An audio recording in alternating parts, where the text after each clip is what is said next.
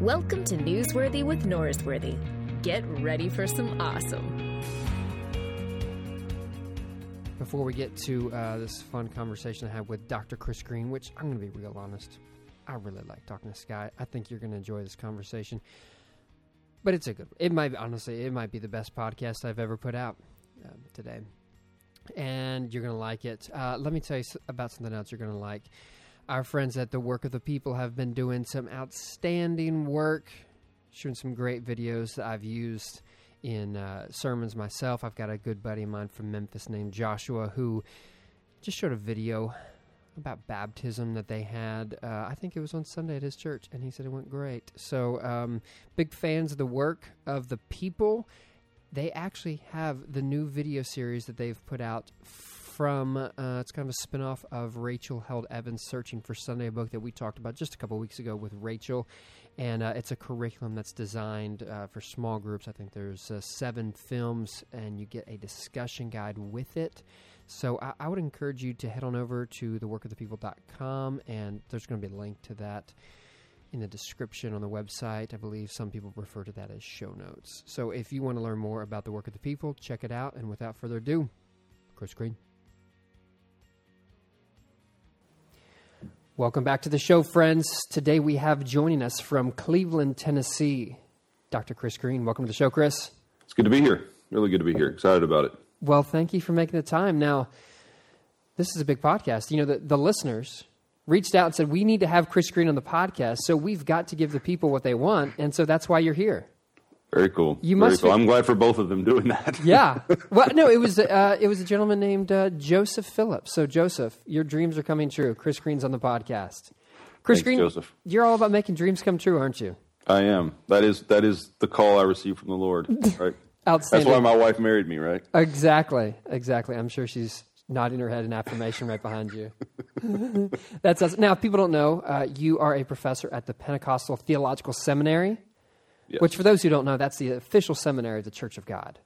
Is that right? Right, exactly. It's the it's a Church of God ministry, not only Church of God faculty and students. I'm not Church of God, and what a lot. Are, what are you? Well, if they'll claim me, I'm I was raised Pentecostal holiness, which that, is a kind of it's related. Of course, it's a classical Pentecostal denomination, and I've been in and out of virtually every holy place in the Pentecostal tradition. So I lived and worked in Tulsa for a while, which oh, is yeah. it is to the charismatic movement, what Rome is to Catholicism. And now here I, I, was in Oklahoma City, which is the headquarters for the Pentecostal Holiness Church, and now I'm in Cleveland, Tennessee, which is the headquarters for the Church of God. So I'm, you know, I'm trying to make sure that I'm legit son of Pentecostalism by yeah. living all these sacred places. Well, uh, that sounds very legit to me. then again, I don't really know the difference between Church of God, Assembly of God, Pentecost. They all sound the same to me. So we're, yeah. I, I'm happy for you. Now you have been called the smartest person, the smartest Pentecostal there is. You've got two doctors, you've got a D-Min, you got a PhD. Now, I've got some cantankerous listeners who would say terrible things, and, and I'm just going to nip them in the bud. And I know some of them are thinking the smartest Pentecostal. That's like saying you're the like best guitar player in the Church of Christ. but we it actually may be something like that. but, but you know, I don't agree, and I just think that's terrible for my listeners to say such a thing. But you do have two doctorates. You did a D-Min, yeah, and then went back and did a PhD. Mm-hmm. Just, I always wanted to do the PhD. I did the D-Min. It's actually a very Pentecostal story. If you want to hear it, you can always edit this out, right? For those listeners who are going to be frightened by it. So I, I, had planted a church. My wife and I had planted a church, and I'd always. Where was this? Uh, in Oklahoma City. Okay. In Oklahoma City, and I had aspired to do a PhD and to teach. But at, when I planted the church, I was working some of the time full time teaching, some of the time just as adjunct here and there, and of course, I could only teach undergraduate courses here and there because I didn't have terminal degree, and so I, it was mostly a dream. I didn't know when would come when it would come to pass. And I got a call one day from this this man. I'd had one class with him when I was like this was 1994. I had a class with him, and it was not a good class. I hope he never hears this podcast. It was it was really rough. the truth is, he would come in. He had videotaped himself giving these lectures in the 70s and 80s. Oh no! I didn't even know they had video cameras when yeah. this class had taught the first time. So he would come into our class, it was a night class, and play the video. Oh, no. So it was a rough class. I mean, it was pretty, and I hadn't seen him since then. He calls me out of the blue and says, Hey, I want to have lunch with you. I go to lunch with him, and he says that he was praying for me, and God had told him I should go to ORU, or Roberts, and do this DMin. And you know, I was, to put it very nicely, very skeptical of all of that. And I came home, I told my wife, and I was laughing about it. She's like, well, "We should go up there and see if you like it." I was like, "Ah, I'm going to do a PhD. I'm not interested in a DMin." Long story short, I ended up going to Tulsa, and while we were there, we met with some of the, the faculty, and they agreed to let me to do it. I had there were kind of special conditions since I was pastoring, and they agreed to let me try it. And the way that spun out is I did the DMin, and then immediately was hired to teach at ORU, and then told if I would start a PhD program, they would hire me for a tenure track position. Wow. So it's kind of They must have liked putting you. this in my life, right? Right, exactly. Wow. Maybe Joseph, maybe Joseph Phillips was the Yeah, he- was that- pulling the strings. Yeah, he's actually the ORU. uh, uh, chairman of the board. That's right, what exactly. happened. But the thing is, I, so I started the PhD program, and I went through all the interview process, had a contract and everything, and it fell through. That was right during the ah. change that happened with Richard Roberts re- stepping away in scandal and all of that craziness. Oh. So anyway, it didn't work out at ORU, but after I finished the PhD, I came here Cool. in, to Cleveland. So that's the that's the Pentecostal story there. That sounds very Pentecostal. Now, the difference, my story is I finished my MDiv, and all the guys and gals who got an MDiv with me were like immediately recruited to start the DMin at my alma mater.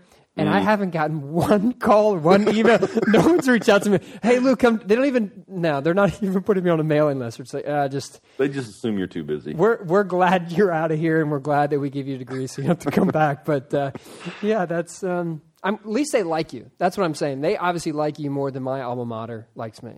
See, I think it depends on which alma mater you're talking about. There are other stories we could tell. I don't have the same track record everywhere. Okay, well, I have that- good friends at ORU, and let's let's leave it at that. Well, that makes me feel a little a little bit better. Absolutely. Okay, no, so uh, I get uh, a message from you on Twitter on um, Saturday. I'm flying back from the airport. I check my phone. Hey, uh, you said you're on a road trip. You're listening to some podcasts. Yeah. I'm assuming since you're Pentecostal, you had to start with Brian Zahnd, right? Actually, that was the first one I heard because How did I know? Someone told me that Brian said something about me on there, and so I thought, okay, I wonder what that could be. and they were like, "It's a great podcast. You should listen to it." So I heard Brian's, and then I mean, I'm driving. It's it's about five hours from my house to Charlotte, and I had to drive there and back, of course. And so I just started burning them out one by one. I got the I started with Zahnd, and then I jumped back. I think Ronald Rose Rolheiser was Oh, that right? I didn't know- know anything about this this man until I Really? What made No, you pick that one? I have no idea because I didn't recognize the name. Ronald thing. Rolheiser. Yeah, I talked to him a long was time ago. that was really terrific. I really enjoyed it. I mean, I'm, I'm interested in reading more about him, and yeah, and- and, and so I, and then I listened to you know four or five, six more. yeah. Now I think I gave you a shout out in the NT Wright podcast because Yes, you had you had right. tweeted something about someone's like decal on the back of their car. That was such a that was such a wonderful moment. So we were a little bit late to that event. I'm with Because you're in Tennessee, Clark. you were at Yeah. the thing before I got to, see him, right? Yeah. Um, right, exactly. I was at that event, and we drive up to it. To Su- late. right? Sewanee, yeah, Yeah. yeah. And when I we can't find a parking place, and finally I do. I find a, a place to park, and when I get out of the car, the car directly in front of me has that decal on the back window. And I thought, how this nothing more fitting has ever happened in the history of the world than this car at an NT Wright event. Yeah. it was spectacular. And then, yeah, someone told me that you had maybe you tweeted at me. Somebody told me that you had mentioned it to him. How did he respond? I, I didn't hear that one. Uh, I mean, I don't remember. I was just a ball of nervousness and sweat when I was talking to him, so I don't Fair remember enough, exactly fair what he said. I actually we get there and we go check in. Sewanee's like this very nice university, great facilities for at least the place where I was. And my sidekick who was with me, little Johnny, said, "Hey, the guy right in front of us is that the Bonhoeffer biographer guy, Eric." Yeah, Well, Metaxas. yeah. and I was like, I, I, I don't care. I'm just, I'm just Right. so nervous. I'm just got to get to the room with uh, Dr. Tom, and um, that's what happened.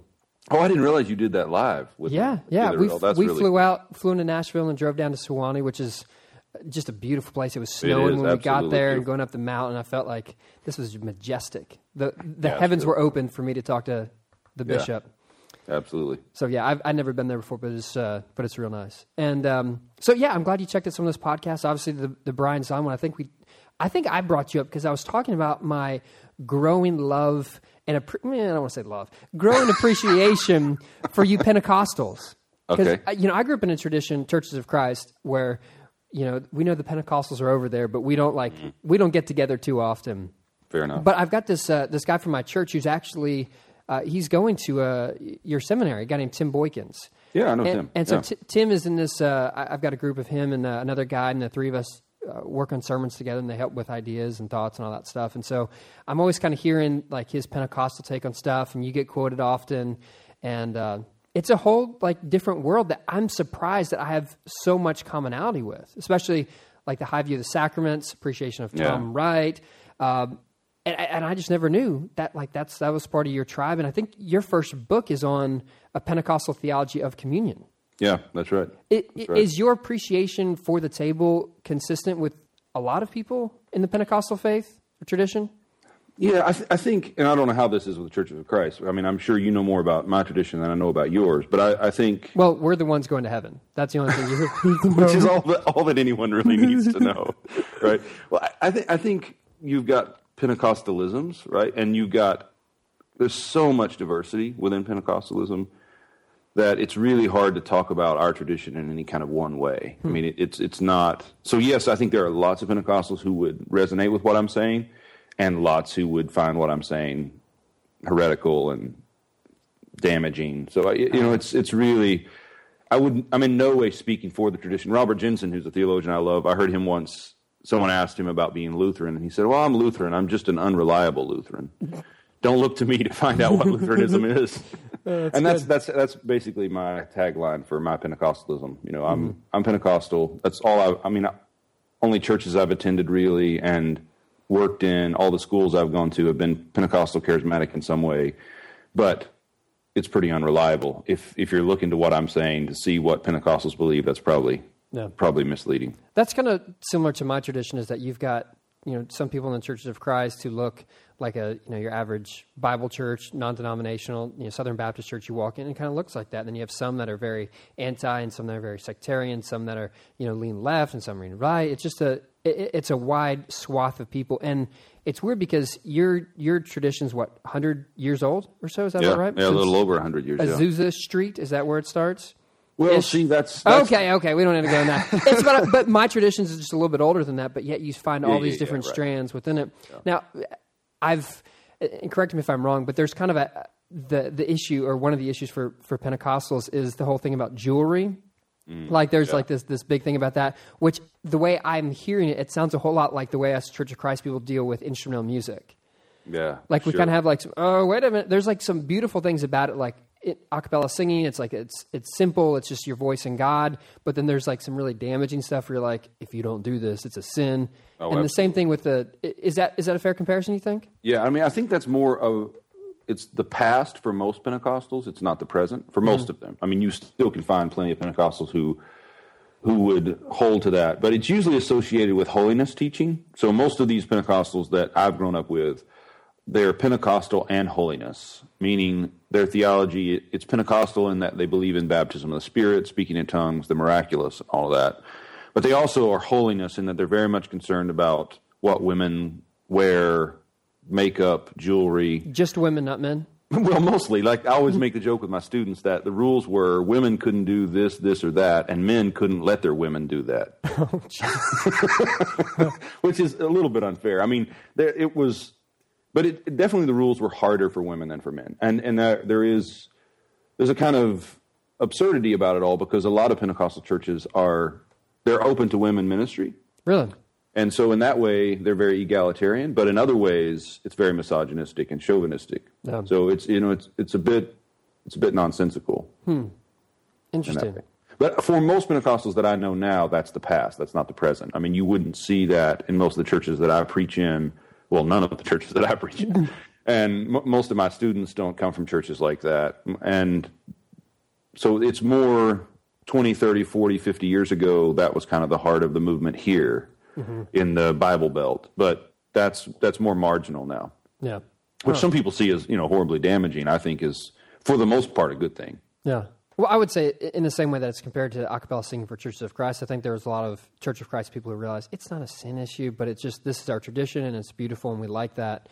and that's a healthy thing. But to to say like if you don't do it this way, you're going to burn in hell.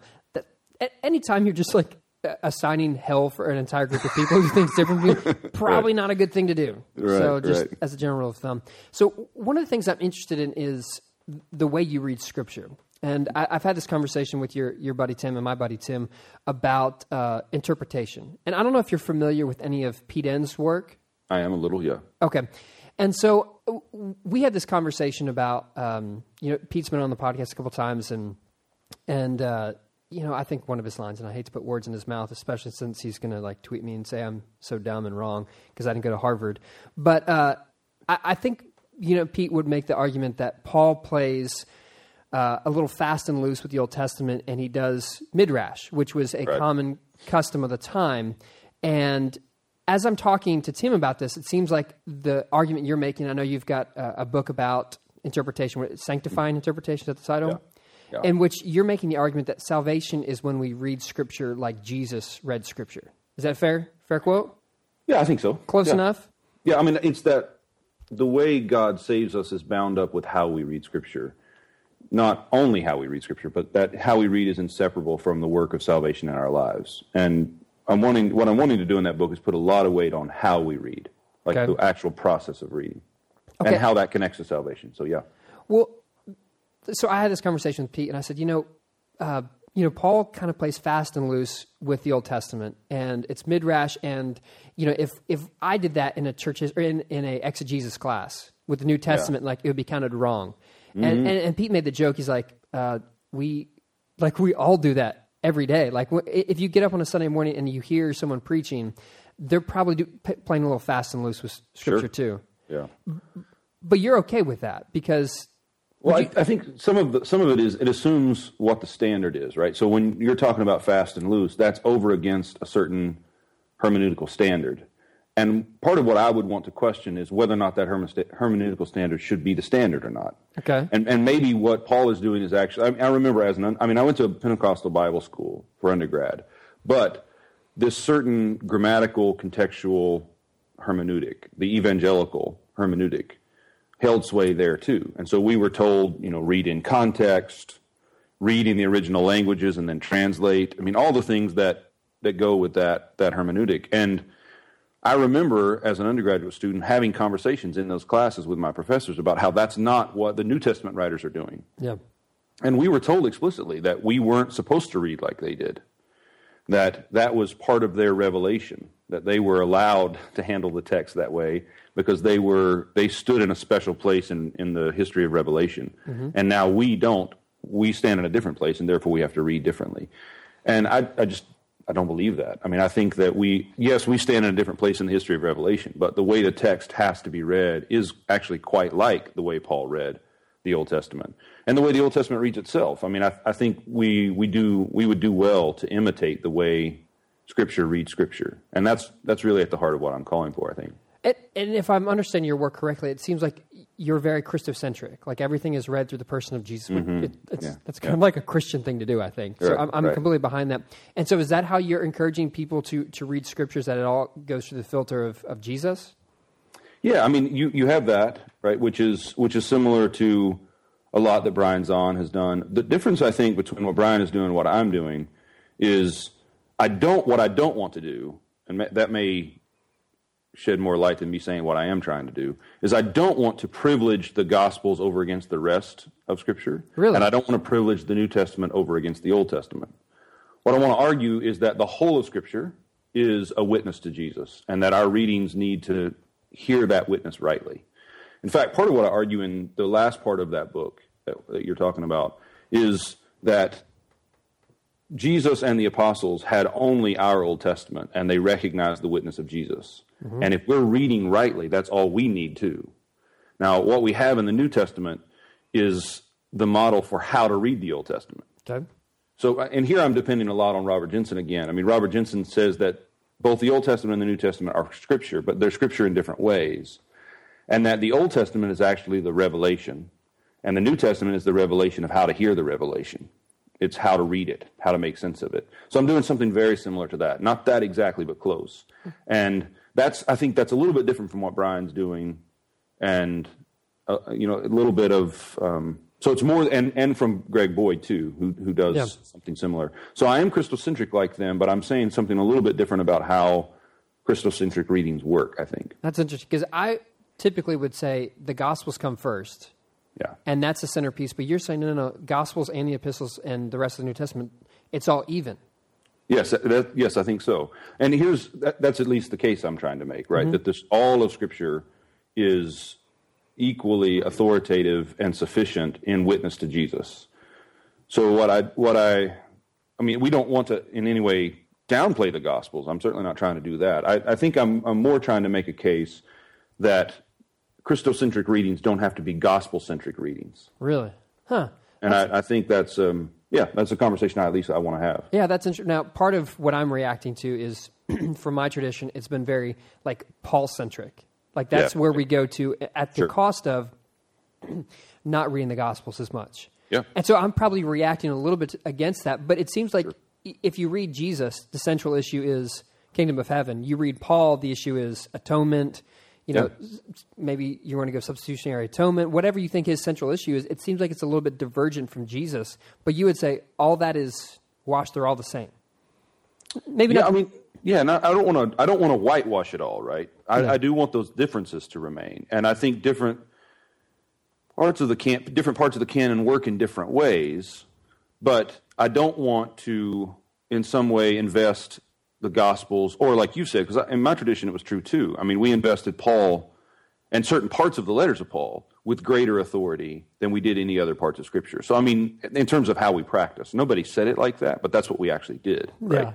And so, I, I don't want to do that. I don't want to color it all. I mean, one of my uh, my PhD supervisor used this metaphor of the black gospel choir, and he talked about how if you, if you sit and listen to the black gospel choir practice, you would never think once the performance starts that it's going to sound right.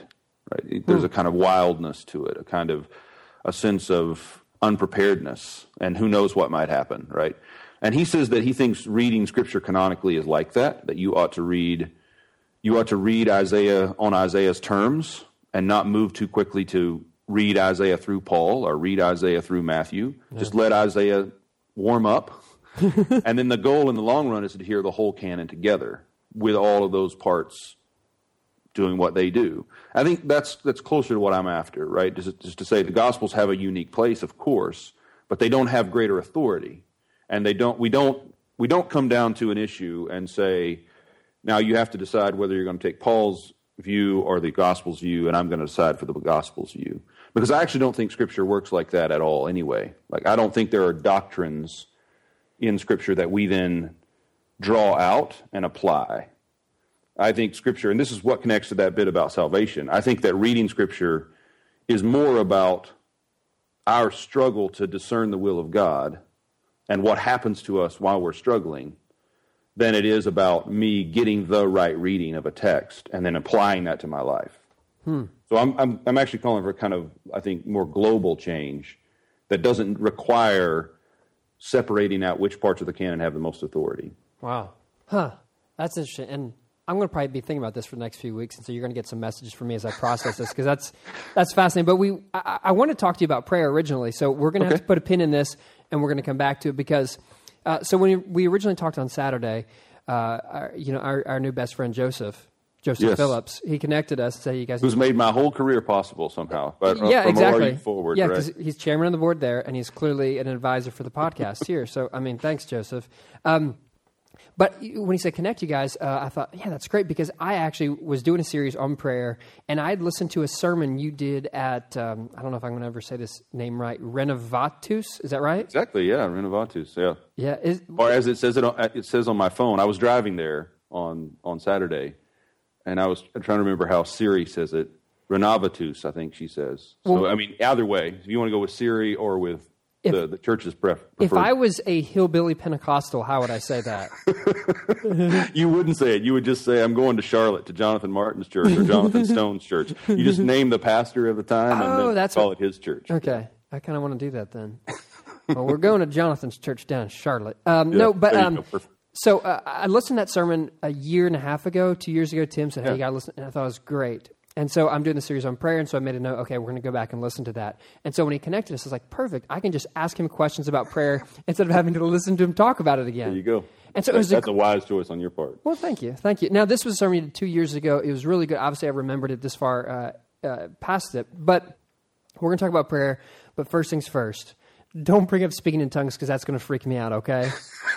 I had, I, I had a roommate in college who was uh, from the Foursquare tradition, Oh, and so yeah. he he's that's kind of like you guys. Uh, It is very similar. Okay, good. So so he would speak in tongues like when we would pray, and I was like, I went and, like all U.S. military on him. I was like, just don't ask, don't tell, and we'll be fine. I can hear you kind of mumbling, and I was like, I'm just going to pretend like he's Right. just got Right. speech Just assume impediment. it's another language. Here's, Yeah. here's a fascinating thing for you. We can put a pin in this conversation too, right?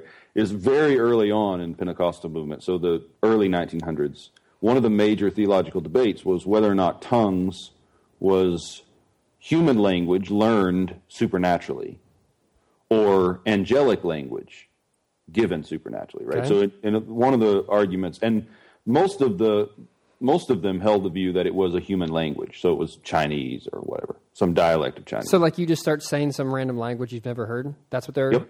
Oh, okay. And the argument was that that was a supernatural gifting for mission. So if you spoke in a language, that was your call to those people. I, I could use a supernatural gift in getting through Hebrew class seminary. That would have been really awesome. Then get If that. you lay your hand on the screen right now, just kidding. Just kidding. Do I have to send in ten dollars? right, exactly. Send well? ten dollars to my ministry, and that, that gift will be with you soon. Okay, well, so that's not what everyone thinks, but it's part of the uh, original idea, like that some people had about. Yeah, that was one of the original arguments. I mean, the truth is, Luke. I mean, now I think, and, and I think in a lot of ways this is sad. In a lot of ways, this is the inevitable result of those kinds of movements and events. I think speaking in tongues is a pretty marginal aspect of most Pentecostals' lives and worship services. I, I, I would imagine that there are very few churches that are that that's a dominant form of expression for them, either in worship or in the lives of the people outside of worship. But it still is an issue theologically. Is it? Are, are you saying that as as a good thing, or just a you're just naming that's what it is? Is No, there, I'm I'm naming it. I I'm, I think in some ways it's good, and I think in a lot of ways it's it's unfortunate. I mean, I I actually do think in the Christian tradition, forget Pentecostal tradition, there is a witness of prayer as being connected to tongues in some broad sense that we don't want to lose. I think it is an important part of the Christian tradition, but unfortunately, I think a lot of a lot of Pentecostals, the way it happened over the hundred year plus course of the history, there were so many abuses associated with it. It's, it was kind of inevitable that you're going to get that oh, really? The loss that you get, right? So it's um, and it still it still is an issue. I mean, there are plenty of Pentecostals if they hear this podcast and hear me saying what I'm saying here, um, they would be upset by it for sure because it's still an identity marker for a lot of people, even people who don't practice it. Really? You know, it's, it's a kind of identity, an identity marker. And it, for me, where I stand on all that, here's some of my unreliable Pentecostalism. I think the practice is, in terms of the church's life, hugely important. I think in terms of the way it's been used as an identity marker, I think it's I think it's abusive often. Not always, but often been abusive. So I'd want to hold those as separate. But you said not to speak about Yeah. speaking in tongues, and here we are doing it. Well, I'm just gonna like cover my ears, and pretend like that didn't just happen. But real talk, just keeping it 100. I like I, I I'm not devaluing that. Like it, it, like it's a legitimate experience and it's part of Scripture and it's part of the history of the church. It's just weird to me. That's all I'm saying. Just Sure. like when when Richard Rohr was telling my best friend Richard was telling me about the stigmata and how like Francis had, it, and I was like. Richard, I believe just about everything you say, but that's just weird to me. So whatever, um, we're, we're cool. Yeah. Okay, no. Here's the real conversation I want to have with you. Yeah. So obviously, my uh, my prayer life is deeply influenced. Uh, my my almost non-existent prayer life, that is, is deeply influenced by the mystics, and so Okay, I'm really yeah. comfortable with, uh, you know, Rohr's lang- working towards Rohr's language of like this non-dualistic thinking and and this uh, con- contemplative disposition towards the, the world in the sense of, uh, you know, being aware of God's presence all around you. Like I really feel comfortable with that. Yeah. And so, you know, I think it was C.S. Lewis's line about, you know, God, uh, prayer doesn't change God, it changes us. And like, I feel, I feel comfortable with that. But like, you start your sermon off and go, well, that's stupid. that's just dumb. Right, And right. you're, you're pushing back against like a Calvinist notion of, of God and prayer. part partly correct, right? Yeah, well, there, well, a certain version of Calvinist, right? I mean, I Well, when you have say a pretty deep Calvinist, take that. Yeah, well, I- that's an inside joke. There was someone there that day we had been having a conversation about. Um, Oh, okay. Someone in the room. So that was an inside joke. The not all Calvinists hold that view. Yeah, yeah. We were talking about a particular person who was having a go at, at me and my friend Jonathan Mm-hmm. about that. So that was it was in poor taste, but that's what you get in Pentecostal preaching is inside jokes from the from the stage. Mm-hmm. Oh, so if I just say I'm Pentecostal, that explains my poor it taste. of explains it away, right? Exactly. Note to self, I'm It- writing it's a that cover down. for everything. No, I mean, so yeah, I'm pushing back there on actually e- even on Lewis, whom I love. I mean, my son's name, my second child, my oldest son's name is Clive. So I mean, I love C.S. Lewis, but I, I really disagree with the notion that prayer is only about changing us. I certainly think it does change us, right? But I don't. I don't think. I think we inevitably hear that as just sheer psychology, and and God is just the force we press against to change ourselves, and and I and I'm, I'm, that's what I'm pushing back against. Okay. Now you use a metaphor of uh, cooking a meal. Like you're in the kitchen, your your young daughter comes in at the time and says, "You know, what are we having for dinner?" And you know, the metaphor you're working with is that we're like your your daughter who comes in. God's going to cook a meal, but God allows us to influence exactly what that meal looks like. So God Right. wants to hear what's in our heart, and that somehow shapes him. Which is like that's a, a huge part, especially like the Jewish tradition of arguing and wrestling with God. There's a Yes, great book I read. Um, uh, Athol Dickson wrote a book called The Gospel According to Moses, and he talked about how comfortable like the Jewish tradition is with wrestling and arguing with God, where like he's used to just kind of like running away and just Yeah, right. cowering. And I feel Right. like that's kind of what you're pushing towards. Yeah, so yes, it is. I mean, in, in fact, I would argue that what, what I'm saying about interpreting Scripture and what I'm saying about prayer, insofar as I'm doing it consistently, it's it's two ways of talking about the Christian life, but it's the same form of the Christian life, and it very much is about contending with God. My friend Jonathan Stone, who pastors Renovatus now, he he d- talks a lot often about Walter Brueggemann has this, and I don't even know where Brueggemann talks about. it. I've never read it in Brueggemann. I've just heard Jonathan talk about it, about the ways in which he distinguishes between people who never allow themselves to contend with God. And he says, if, if you never contend with God, if you never argue with God, never lament, never protest, whether you're reading scripture or in prayer, then eventually you, you come to this submission to God that is dehumanizing. And he has a much better hmm. phrasing than I do. But he says eventually it leads to this kind of dehumanized form of submission that keeps you from being what you were made to be as a creature. And then, of course, if you just invert that and you're only living in rebellion against God, then you reach, and I do remember the phrase he uses here, graceless autonomy, in which you're free, but you're free from God. And again, you've dehumanized yourself because that's not what we're made for. And that the a quote unquote healthy, and I use that term a little with a little bit of fear because I, I'm not sure we always use it well, but a, maybe a, a better term would be a faithful kind of relationship to God would in, would move us toward a kind of freedom in God in which we we are free and feel free to contend to mm-hmm. argue right in the ways you've been talking about. But always with this kind always the assumption that there's something we don't understand yet and it, it's rooted in this kind of deeper trust in Yeah. God that that allows for for doubt and complaint and protest and lament to Yeah. to give voice. So I, I think something like that has to be right in both in prayer and in reading scripture. Yeah, I, I never thought of the the dehumanizing aspect to not really argue. And, and it reminded me there there was a, a guy I interned with like 15 years ago when I was uh, an undergrad, and he, he's a brilliant guy. He got uh, when he finished his master's, he got accepted to Harvard to work on his PhD. Just a brilliant guy. Wasn't like a grappler. I was a wrestler in high school, and so like it makes me sound like I'm just a jock. I'm going to beat him up, and he was like the real smart guy. But like one time he.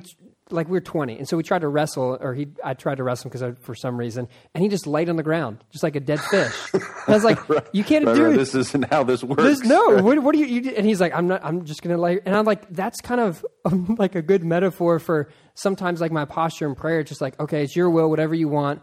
And there's something that's dehumanizing, like you're saying, when you just have that attitude towards God. But like my struggle is, like what about the lowest common denominator in prayer? Like i love the idea of wrestling with god and you get god down from like destroying sodom for 50 people down to 10 people and five Right, right. like that's really awesome. But what about when you say god just make someone who's sick get better?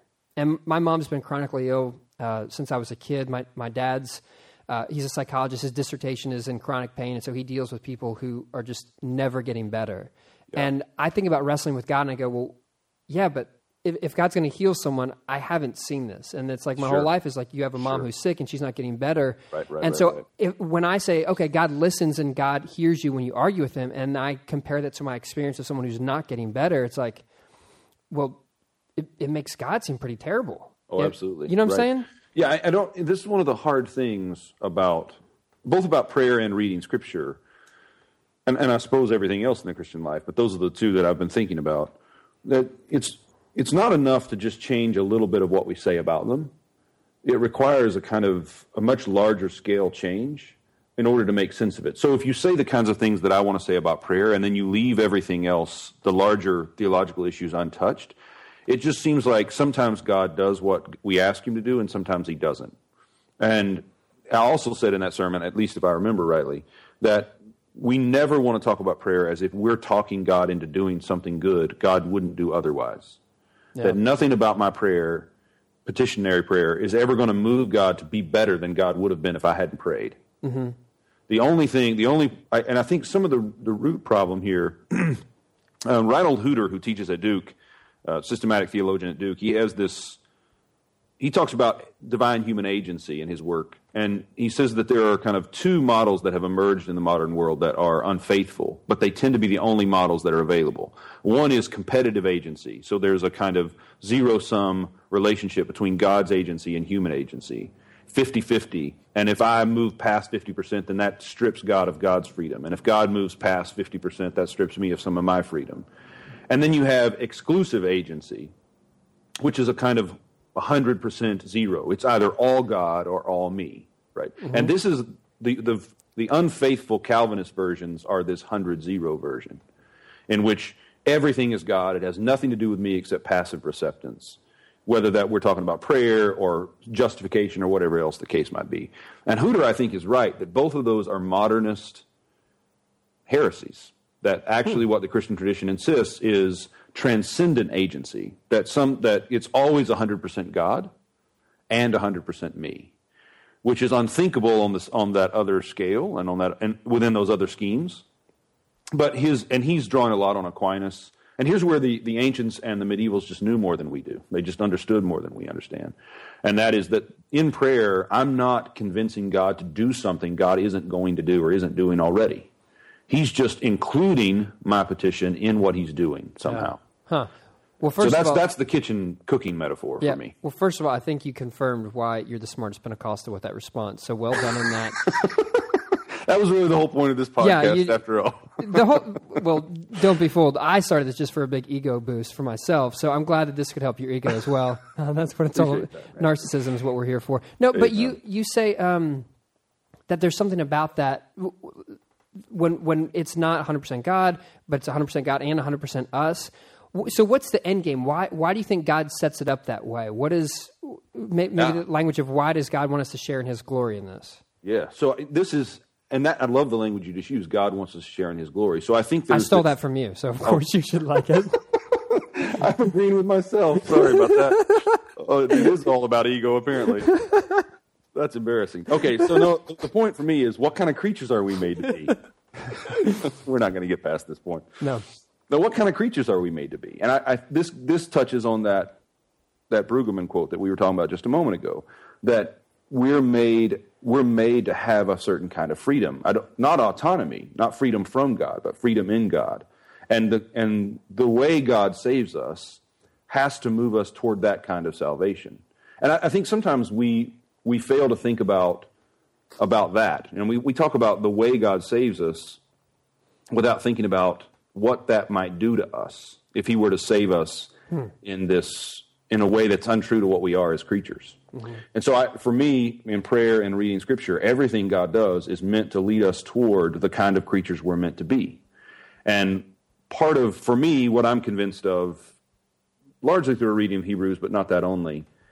Um, Hebrews' use of Psalm 8 in particular is that we're meant to be mediators of God's goodness to all other created things. That to be human is to have a special place in the created order. Yeah. And that order, that, that special place is as interpreters. Like, so we see the beauty of God and then we translate it to all creation. And we see the beauty of creation and we translate that back to God. And, and we, it's a very priestly call, and which we're always going into the presence of God with everything that's created and, and need of God, and then coming out from the presence of God with, with that goodness to all created things. Mm-hmm. And so, in that sense, our prayers belong to that conversation to let so God can hear from us what we see. And and it's it's I think when you're talking about praying for healing, I think it can go and, and often does go so badly wrong in my tradition. People I, I know so many of my friends, and it's been a part of my own life.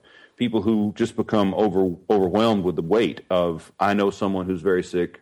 I'm constantly praying. God isn't acting, and then they don't know what to do. Is it a failure? Is my faith failing? Yeah. Is is God not who I thought he was? You know, what, what's broken here that keeps this system from working? And so I think we have to make some pretty drastic, large scale changes in order for that not to be the issue, mm-hmm. right? So we, it's not enough to just change one or two statements about how we pray. We really have to rethink. And I think, and, and oddly enough, this is where we rediscover voices from our past, in ancient and medieval past, that are just much wiser than we are on on these issues. And I, I, think the best theologians today are theologians who know that conversation and kind of put us in touch with it. Yeah. Huh. So, so when that person comes to you and says, why is this prayer not being answered? Why, you know, why is my husband not getting better? How come my brother's not getting better? Like, what do you, what is the short answer you give to him? Yeah, so I, I don't, I don't know. I'm terrible at short answers. so I'm very rarely. Uh, professor preacher types, you don't really have a choice. You're going to have to go long. I get it. Right. So uh, for me, it's there's this is the eschatological part of this conversation, in that for the Christian, there's no final word about anything until the end. Mm-hmm. And so we go on praying, we go on inviting God, asking God, invoking God to act, but we never give a final reading to what has and hasn't happened. And this is another place where I'm pretty unreliable, unreliably Pentecostal, right? So in, in my tradition, we do a lot of testimony mm-hmm. which I love, but it can really go wrong in that people will get up and say, God did this for me, right? And just kind of boast in what God did. And uh, of course, often it turns out that wasn't what they thought it was, right? Hmm. Um, one of my favorite go to stories for this is um, my, my in laws live in this kind of valley. And several years ago, there was an unseasonal amount of rain, and all the other houses in that area flooded except for theirs. Mm-hmm. And it, they weren't saying it, but one of their neighbors were just was said, said well, "Isn't God amazing? Isn't God good? All of our houses flooded, and yours didn't." And here I am standing, about to have a nervous breakdown. like talking like this, trying not to be rude, but just like don't talk about things this way, just right? No, and, right? Yeah. Exactly. No. And then, like three or four weeks later, the ceiling in their kitchen fell through because their house had flooded. It had just flooded in the attic, oh, not goodness. the floor. And so there are a lot of times I think in my tradition in which we praise God for something God has done. It turns out God didn't do like we thought God had done, right? Yeah. Just like we can accuse God of not acting in ways in a situation where someone's not healed or whatever else. So what I would encourage is we pray for God to act, and then we live with whatever happens, but we always live with hope, saying we don't know exactly what has happened here and this isn't the end of the story yet. And so if someone is sick and they don't recover, which again is, you know, our experience almost always, if not always. And even the people who do get well in some way are sick in other ways and then they die. So it's not, it's not like we have some kind of main line to God to get past the troubles of life, right? What we do is we live believing in a God who's active and who's including us in freedom, but we don't have any final reading of any event until the end. Hmm. And, and so we live with that kind of open endedness. Yeah. So we always live with that, you know, groaning, waiting for redemption, yes, like that Paul talks about Romans eight. Absolutely right. So the last thing I'll say about that is one of the things I insist on with my students is that a healed body is no closer to a resurrected body than a sick body is. So oh. we don't celebrate a healed body as if that's somehow holier than a sick body or a disabled body. Yeah. a healed body just is a certain kind of sign. It's just a sign that this is a, a, foretaste of a certain kind of what's coming in the end. So, one way of putting that is to say a healed body is a sign of resurrection in the same way that a sick body can be the sign of the cross we have to bear. But Christ's story is that's good cross and resurrection, right? So, yeah. these are ways of attempting to, to, to hold together what we might call the miraculous with everything else, right? Yeah. And not let the miraculous become the point of the Christian life, which is in, again, in my tradition, that's when it goes wrong, mm-hmm. right? When, when all of a sudden everything about the Christian life is pushing toward miraculous events that somehow prove that we're right about God. Yeah. And I want no part of that. Yeah. And that's, I think part of that is a struggle that, that I wrestle with is I would rather have low expectations of God and not be disappointed. you know, I mean, seriously, like I do the same thing with my wife. I was like, I'm a terrible husband. Just get used to that. And if I act out of character, then you'll be like pleasantly surprised. But but uh. seriously, like you, like under promise, over deliver with God. It's like you, if you're not expecting God to do anything, well, then when something nice happens from God, it's a surprise. But it seems like that's not what God is wanting. Like God wants this relationship and this back and forth and like this. Um, I think it was Aquinas who talked about uh, this uh, this open posture towards the world where you like experience it like Jesus did, and part of that is like embracing that hurt and pain and oh, disappointment. Absolutely. Absolutely. Uh, disappointment with God is is part of the the Christian experience.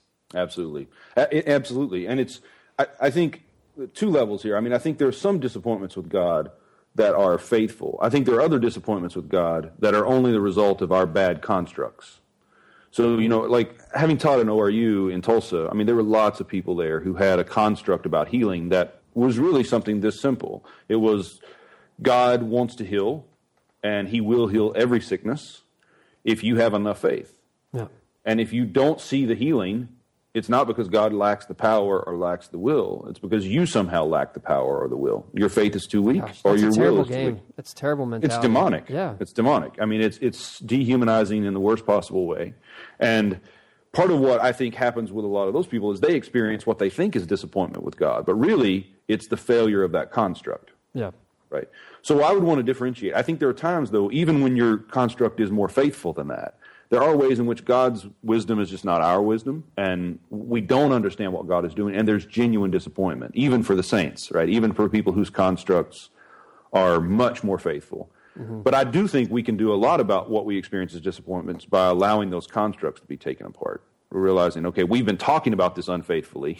That's why we're setting ourselves up for this disappointment. Yeah. And so I, I think part of it is, and again, I'm, I apologize. I mean, I talking about my own tradition so much. You'll just have to connect it to yours in some way. But I think in my tradition, we often talk more about faith than we do about hope. Hmm. We're much more interested in what, what we can see God doing now than we are about expectation of what will happen in the end. And I, I come back over and over again to Romans 8, you've already mentioned it, where Paul says, Hope that is seen is not hope. Mm-hmm. And there's something that is right at the heart, I mean, written right into the, the DNA of the Christian life as we know it, that is about what we don't see and about what we don't understand. And in, if we're teaching people in a way that courage is faith but not hope, mm-hmm. then it's not Christian. And I, and I think that's part of what we have to do is make sure that we are we're nurturing in people just a, a hope that's as strong as their faith is. Otherwise, it's distortion, and mm-hmm. that's that's what I see so often with with the people that you know that I love that I worship with. I mean, is that kind of emphasis on faith as over against hope. Wow, that's good. That's a good insight. Now, speaking of disappointment with God, um, let me tell you one disappointment I have with you. this will be a long list. Uh, so you said in the sermon that you cry all the time. I and, do. Uh, we've been talking for 47 minutes now, and you haven't cried one time. So I'm kind of like, what's wrong with me? I cried Why? laughing at myself a moment ago, agreeing with you when you were quoting me, right? That. okay, that counts. That counts. Hey, this is a lot of fun. We'll see you down at the uh, Praxis Conference down yeah, in Houston. I'm so in, glad you're coming. That's, in a couple weeks, yeah, I'm excited. Now, are you doing? Are you going to be teaching there at all? Yeah, I'm doing one of the sessions. So, you know, they're TED Talk format, so I think it's 18 minutes. I'm actually talking about the limits of Protestant spirituality. That's the topic. Okay, well, first of all, can a can a uh, charismatic Pentecostal preacher go 18 minutes? Is that even is that even possible? Um, I'm pretty sure they're going to have someone to carry me away. Like, Okay. so I'm going to be right in the, the throes of it, and someone Okay. will walk up and push me off the stage. Well, I would love to see Aaron Niequist just like kick you off the stage if that Aaron's such a violent man. I know. He- I just seem like, oh my probably do that. gosh, don't hit me again, Aaron. I'm sorry. sorry, I didn't buy all your CDs. My bad. Listen, anyway, Aaron, I don't know Aaron that well, but Aaron is one of the nicest people I think that's ever graced the planet. So they probably won't send him to do it. No, probably but, not. But there's someone at practice. There are plenty of people. Ed Gungor, for instance. I mean, he's uh, he's more than willing to use violence. So Yeah, he he'll, he'll probably very be the one who does it. I don't know him, but I've talked to Aaron one time, and he seemed very pleasant, Yeah, just like you. was. So thank you for your time.